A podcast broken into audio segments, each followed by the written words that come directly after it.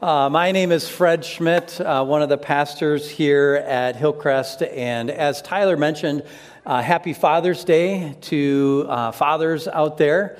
It's kind of fun having my own dad uh, in the audience today.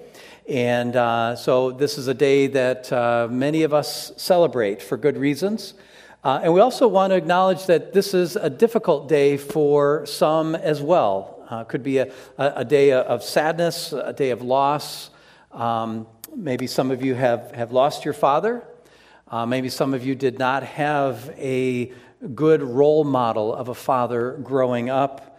Um, maybe some of you are even fathers who have lost uh, a child or, or children.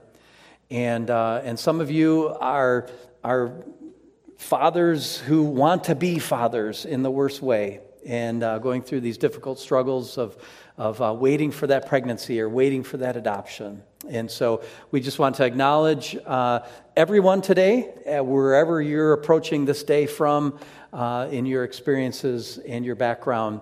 And one of the things I'm really thankful for in that is that today we are going to focus our attention to our Heavenly Father. Uh, again, a place where we can celebrate or a place where maybe we are experiencing loss, but we can find comfort in our Heavenly Father. We're beginning our uh, summer sermon series, say that 10 times fast sometimes, uh, called Together We Believe. And over the summer, we're going to be looking at 12 different areas of crucial doctrine and to go into God's Word and find out what are the truths that we believe and how do these unify us as Hillcrest Bible Church uh, together. So today we're going to consider the God we worship, engaging our limited minds towards an unlimited God.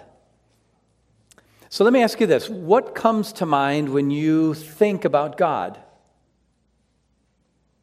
Is he real? How powerful is he? How much does he know? How much does God love you? David mentioned this quote last week from A.W. Tozer.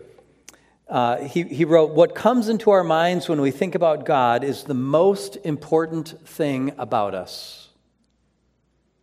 And one of the things that's really crucial about when we think about God is that we are basing those thoughts on truth.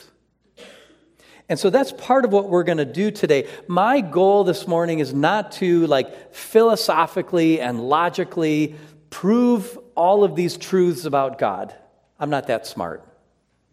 But what I do want to do is, is engage our minds in what we know to be truth to help build that foundation about what we believe about God when God comes into our minds and in that process, to awaken our hearts to experience and express our lives in a way based on these truths that we know, to, to bring more understanding about God, more awe, more wonder, more faith, more praise, and more glory to God in that process. So we have a, a long and and uh, really kind of meaty big idea today that we're going to walk through step by step. So here is our big idea. We believe in one God, creator of all things, visible and invisible, holy, infinitely perfect, and eternally existing in a loving unity of three equally divine persons the Father, the Son, and the Holy Spirit Having limitless knowledge and sovereign power, God has graciously purposed from eternity to redeem a people for himself and to make all things new for his glory. Wow, there's a lot there. So remember, we're going to walk through this kind of step by step this morning, and, and, and this is more of a, of a flyover rather than an in depth uh, really deep study on any one of these topics. In fact, by the nature of who God is, some of the things we're going to touch on today will actually be covering in greater depth later this summer as we unpack these 12 different uh, doctrines that we're going to be looking at. I've also uh, listed a few suggestions for you in your notes. If you do want to, to spend some time reading or studying deeper in this, uh, there's a couple of books to read, and I even included a couple of uh, systematic theology books that are, you know, that thick. If you really want to dive in to uh, learn more about this, I encourage you uh, to do that. All right, so here we go this morning. Uh, we're going to begin with We believe in one God. One God. God, by his nature, cannot share his deity. He is supreme. Uh, there's a passage that Moses was trying to, to teach God's people about this. And um, he said this to the people did, did any people ever hear the voice of a God speaking out of the midst of the fire, as you have heard and still live? And he's referring to a time when God revealed his presence through the fire above Mount Horeb.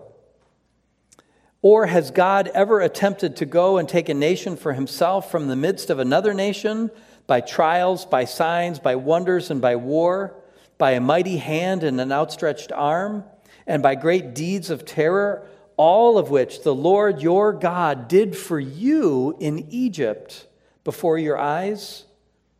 To you it was shown that you might know that the Lord is God there is no other besides him.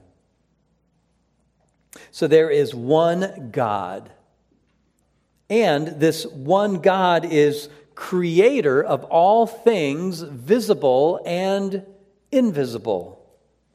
We've got the very first verse of the Bible. In the beginning, God created the heavens and the earth.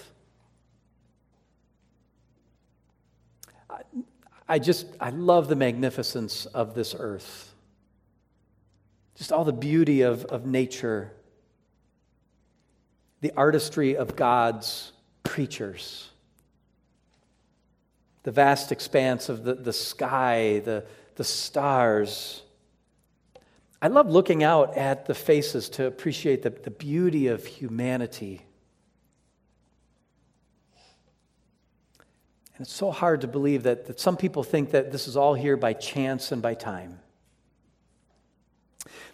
My love for science began in uh, high school, uh, specifically in my biology class, very specifically during the frog dissection unit. Mom and Dad, I don't know if you remember, but I brought my frog home with me and wanted to work on it more at the kitchen table, kept it in the fridge for safekeeping. But that just opened up this love for science that when I went to college, I continued to study things like, like biology and anatomy and biochemistry, but, but not on the kind of the macro level, but on the micro level, down to what happens in the cells and the chemical reactions in our bodies. Oh, the, the marvel again, the intricacy, the complexity of life of what God has created. I cannot help but as I look in, in nature and creation around us, as I look into your faces, as I look into just these things that we can't see with the naked eye going on in our bodies, I can't but help see the very fingerprints of God all over the place. We're actually going to look at this deeper in two weeks as we look at the creator of creation. So we believe in one God who is the creator of all things, visible and invis- invisible, and who is holy, infinitely perfect, and eternally existing in a loving unity of three equally divine persons the Father, the Son, and the Holy Spirit. There's a lot here in this section. And, and remember, I'm trying to engage our limited minds towards an unlimited God. And not only that, but we got to talk about the Trinity here in just a minute to try to figure that out. But let's start with God being holy and infinitely perfect. The word holy means to be set apart and separated from something. In this case, we're talking about God being, being set apart and separated completely from sin. Craig, I remember, I don't know if it was a year ago, two years ago, but you really impacted me as you led worship one Sunday. You talked about how in the Bible we see the, the writers and, and the speakers um, that when they really want to emphasize something, sometimes they'll say the same word twice. I mean, we do that in our human language when we, t- we talk about something that's really, really cool. Or as Jesus would say, you know, truly, truly, I say to you, and you know that something good is coming up next. But Craig, as you led worship that day, you talked about the scene in heaven of the four creatures who never cease to proclaim God's holiness, where they not once, not twice, but three times they proclaim his holiness as they cry out day and night. It says, Holy, holy, holy is the Lord God Almighty. God is that holy. God is also eternal.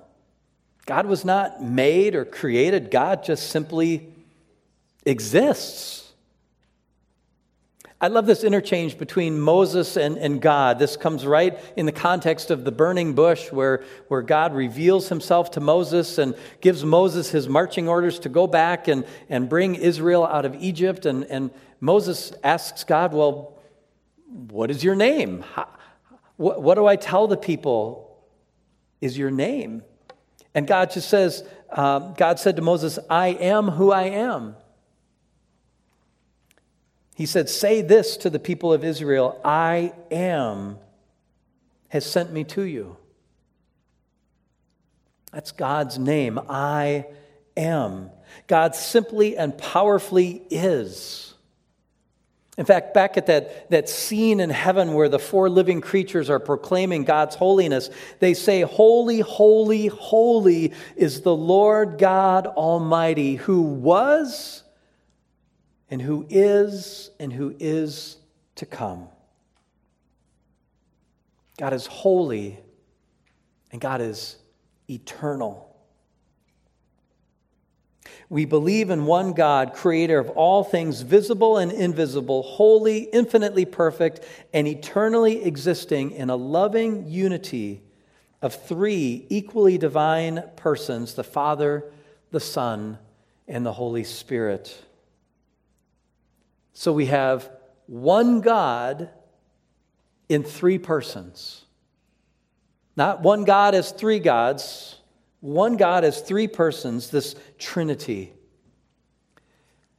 And I don't know if you've heard, there have been many different like analogies tossed around that, that people use to try to explain the Trinity in a way that might actually make sense to us. But each of those analogies just falls short in some way. And so I found a really good informational and educational video I'd like to share with you that, that will help to explain this to us.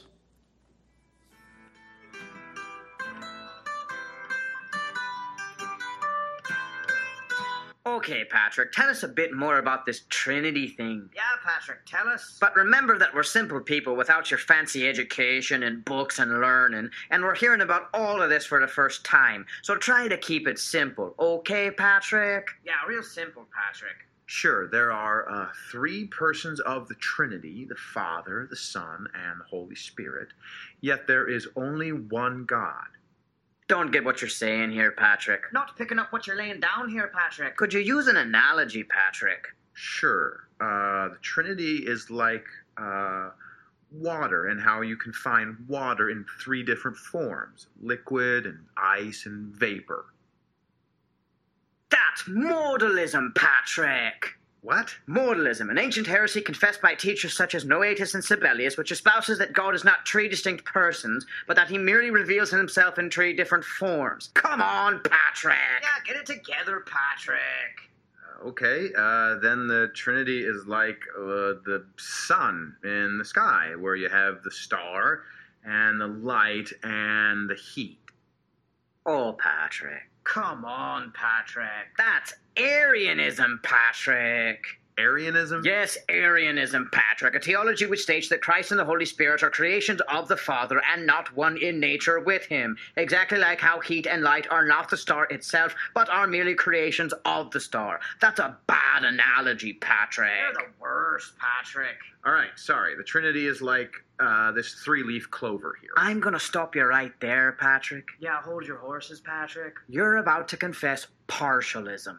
Partialism? Yes, partialism, a heresy which asserts that the Father, Son, and Holy Spirit are not distinct persons of the Godhead, but are different parts of God, each composing one third of the divine. All right, I'll try again. Uh, the Trinity is like how the same man can be a husband and a father and an employer. Modalism again. All right, then it's like the three layers of an apple. Partialism revisited. Fine. The Trinity is a mystery which cannot be comprehended by human reason, but is understood only through faith and is best confessed in the words of the Athanasian Creed, which states that we worship one God in Trinity and Trinity in unity, neither confusing the persons nor dividing the substance, that we are compelled by the Christian truth to confess that each distinct person is God and Lord, and that the deity of the Father, the Son, and the Holy Spirit is one, equal in glory, co equal in majesty.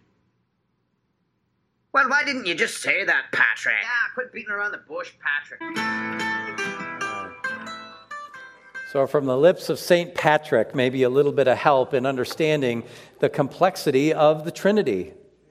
And I don't have an analogy that's going to explain it perfectly, but I do have this graphic that, that might just help a little bit to, to, to remind us that the Father, the Son, and the Holy Spirit are each fully and completely God, equally divine, yet they are not identical to one another.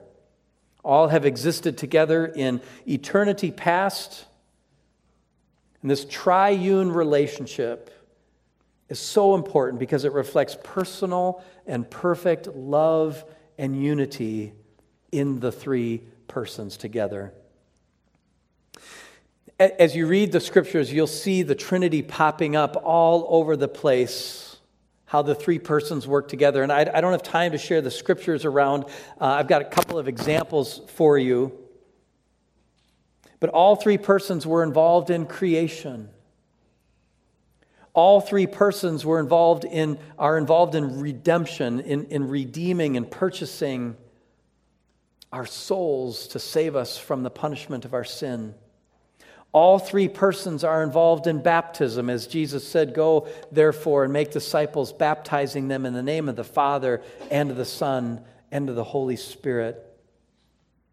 All three persons of the Trinity are involved in prayer as we pray to the Father with the help of the Holy Spirit who intercedes for us on our behalf in the name of Jesus the Son.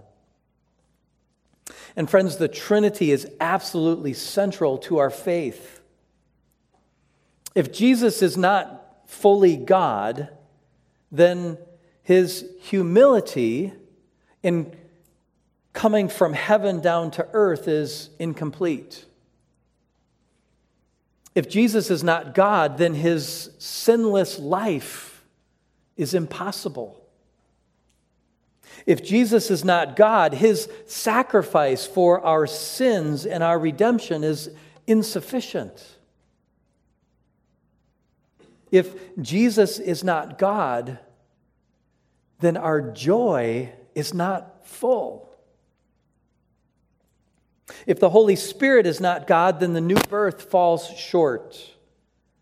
If the Holy Spirit is not God, then the inspiration, the, the words on the page that were breathed out by God, and the illumination of the Bible, our understanding of the scriptures are inaccurate. If, if the Holy Spirit is not God, and if the Holy Spirit is not God, then the words of the prophets of the Bible will not stand the test of time. The Trinity is absolutely central to our faith, which is why stay tuned for later this summer as we learn more about Jesus as the Messiah we follow and about the Holy Spirit as the Spirit we embrace. All right, our big idea continues. It says, having limitless knowledge and sovereign power. This is talking about uh, the divine attributes of, of omniscience and omnipotence, be, God being all knowing and all powerful. God knows all things. God has no need to learn. In fact, he has never learned and he cannot learn. Nothing has ever surprised God.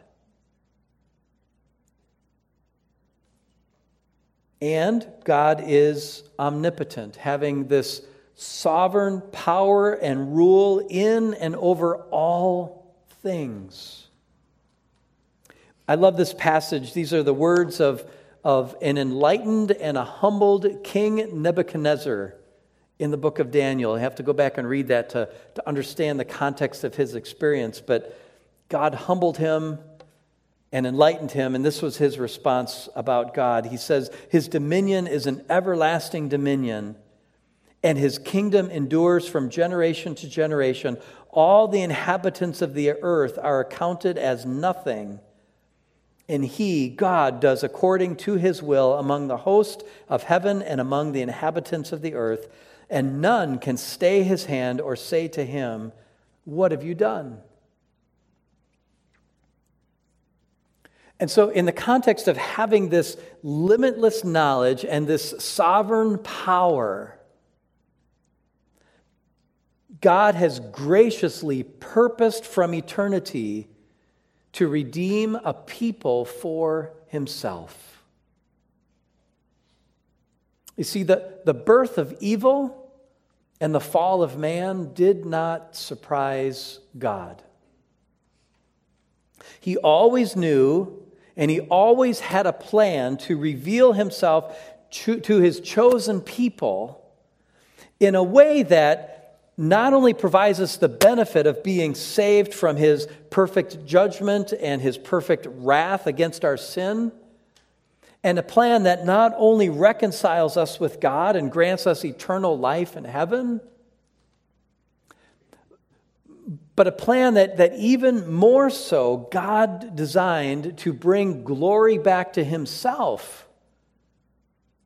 As a big part of His plan helps us to understand even more about who He is, about His, his perfect mercy and His perfect love his perfect grace, his perfect forgiveness and redemption and righteousness and holiness that we can experience through faith in Christ. This, my friends, is the gospel we proclaim. And again, we will talk about that more later this summer. And having this limitless knowledge, this sovereign power, God has graciously purposed from eternity to redeem a people for himself and to make all things new. The Apostle John was given a real gift of a vision to see into God's plan for the future. And we read about that in the book of Revelation at the end of our Bible. And here's a glimpse that John shares with us. This is in Revelation 21. He says, Then I saw a new heaven and a new earth, for the first heaven and the first earth had passed away, and the sea was no more. And I saw the holy city, New Jerusalem, coming down out of heaven from God, prepared as a bride adorned for her husband. And I heard a loud voice from the throne saying, Behold, the dwelling place of God is with man. He will dwell with them, and they will be his people, and God himself will be with them as their God. He will wipe away every tear from their eyes, and death shall be no more. Neither shall there be mourning, nor crying, nor pain any more, for the former things have passed away. And he who was seated on the throne said, Behold, I am making all things new. This glimpse into God's future plan describes the end of evil and sin and suffering and death, and a return to what Adam and Eve enjoyed at the beginning this unencumbered, uninhibited, undivided fellowship and presence with God. And this scene of all things new again, the end of suffering and pain and death, that is the object of our hope during times when we suffer. That is our inheritance in Christ. Sorry, guys, I'm trying not to move my head. And again, later on this summer, we're going to cover more in depth these last things as we look at this future that we anticipate. So, I got one more point to make out of this big idea, and I'm going to start from the beginning and read all the way through. And as you engage your mind in these truths, allow it to awaken your heart in a way that is compatible and is appropriate to the truths that we're learning.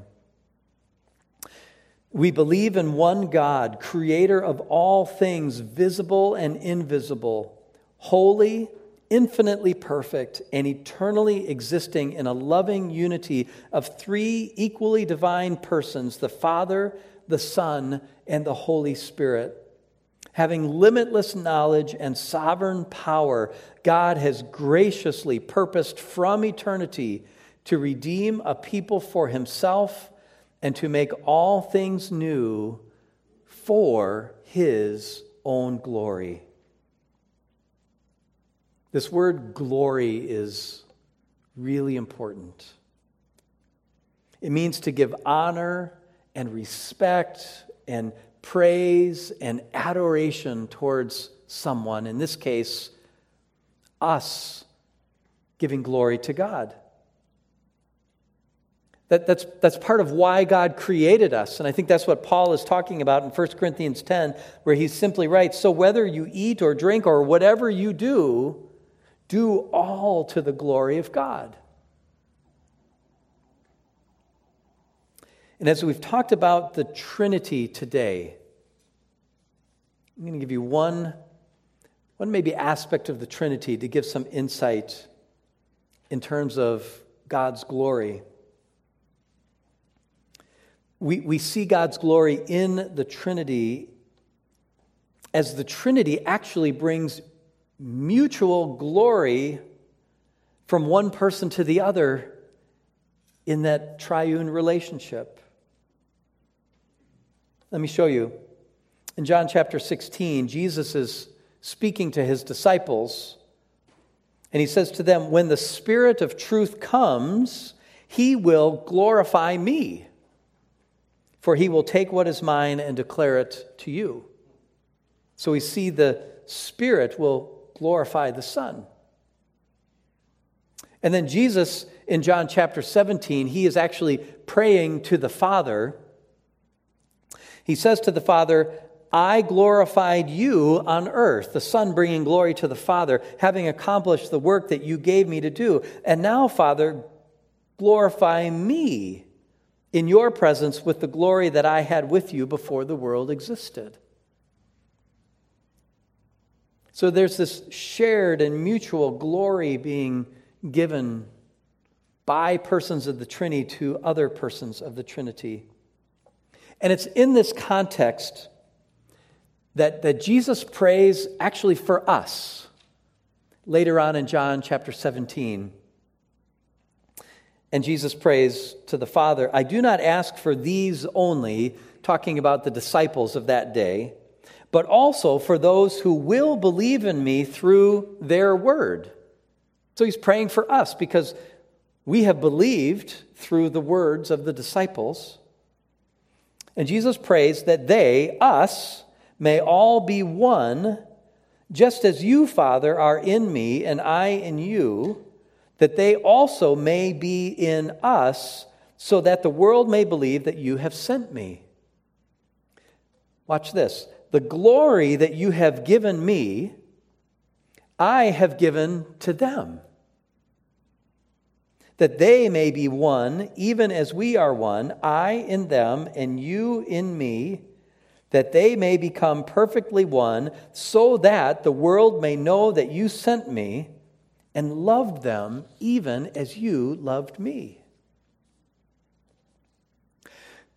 So, so, not only do we see this mutual glory being shared in the context of the persons of the Trinity, but in this passage, Jesus now has given to us the glory that he received from the Father. So that we would become perfectly united as one, just as the Father and the Son are one. And inside that unity, which is the main reason that we're taking this summer to go through these, these critical doctrines so that we can be unified around these truths. In our unity, we not only give glory back to God, but we also then display His glory to the world around us. And we do that so that the world may know that the Father has sent his Son. And so that the world may know that the Father loves them in the same way that the Father loves his one and only Son. And so, friends, God is and does for his own glory. And incredibly, we are part of that.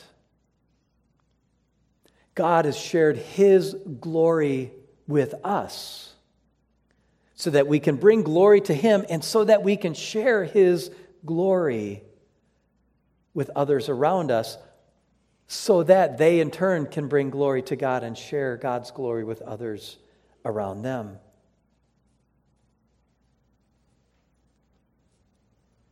A couple of takeaways before we jump back into an extended time of worship through music and singing.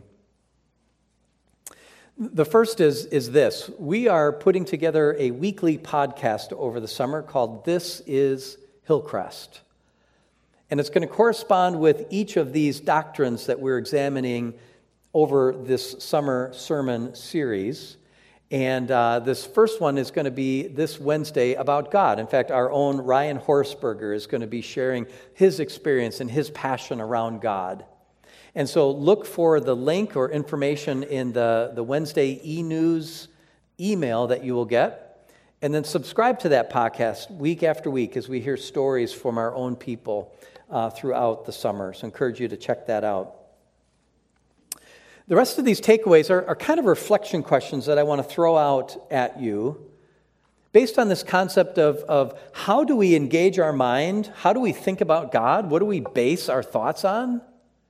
And then how does that affect our hearts in how we live out and experience our lives? So, uh, second takeaway what comes to mind when you think about God? Same question I asked at the beginning. Has anything changed for you in the last 30 minutes as we've been digging into God's Word to, to really focus in on these truths about who God is?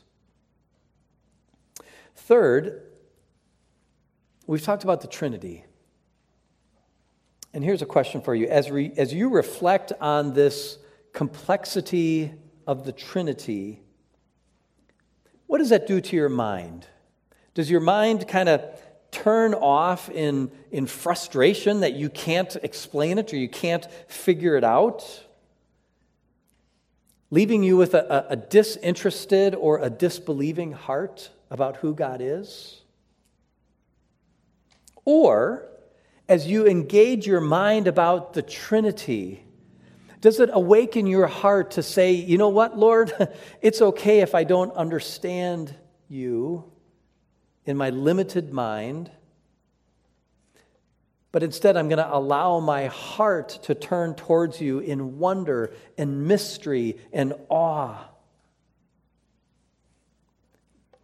To just praise you for your power and your love and the unity that we see in who you are.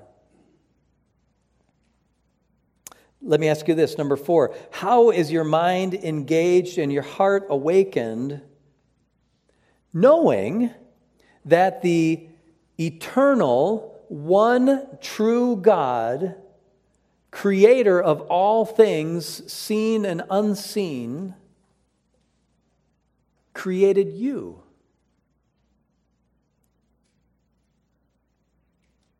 And he knows when you sit and when you stand. He knows what you will say even before you think it.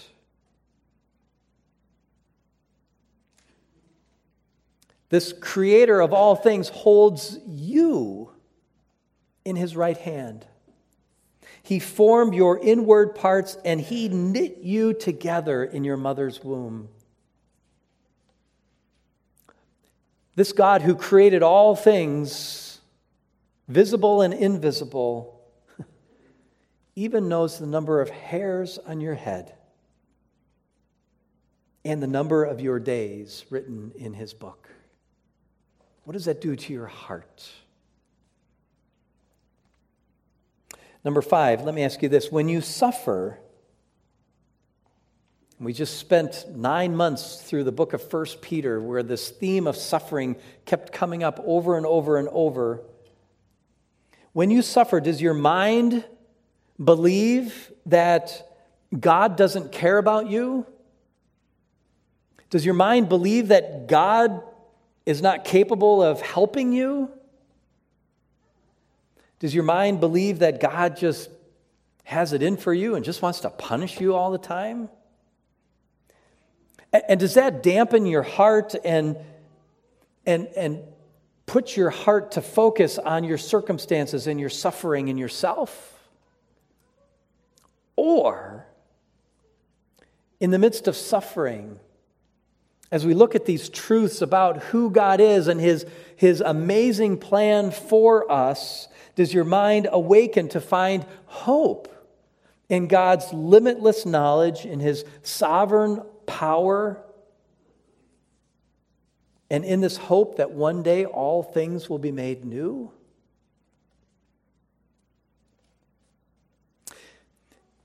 And as you engage your mind on these truths about who God is, and as your heart awakens to respond to those truths, who is someone around you who needs to see God's presence in your life and God's glory in your life?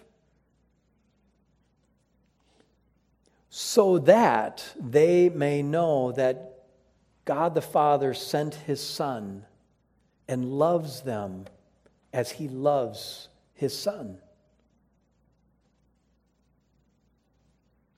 So, this week, as you read your Bible, and in the weeks ahead, as we look at all these, these fundamental doctrines of our faith, continue to engage your mind and awaken your heart to express these truths in our lives so that the world may know and see God in you. Let's do this. Let's stand together as we engage in an extended time of worshiping God for who He is, for what He has done, and how that can be expressed in our faith in our lives. Let's pray together. Our Father in heaven, we praise you for your creation and are in awe of your holiness and your knowledge and your power in and over all things. We ask for the Holy Spirit to intercede for us as we pray. And we thank you for having a plan to redeem us, to save us, and for the hope that we have in our inheritance of one day all things new.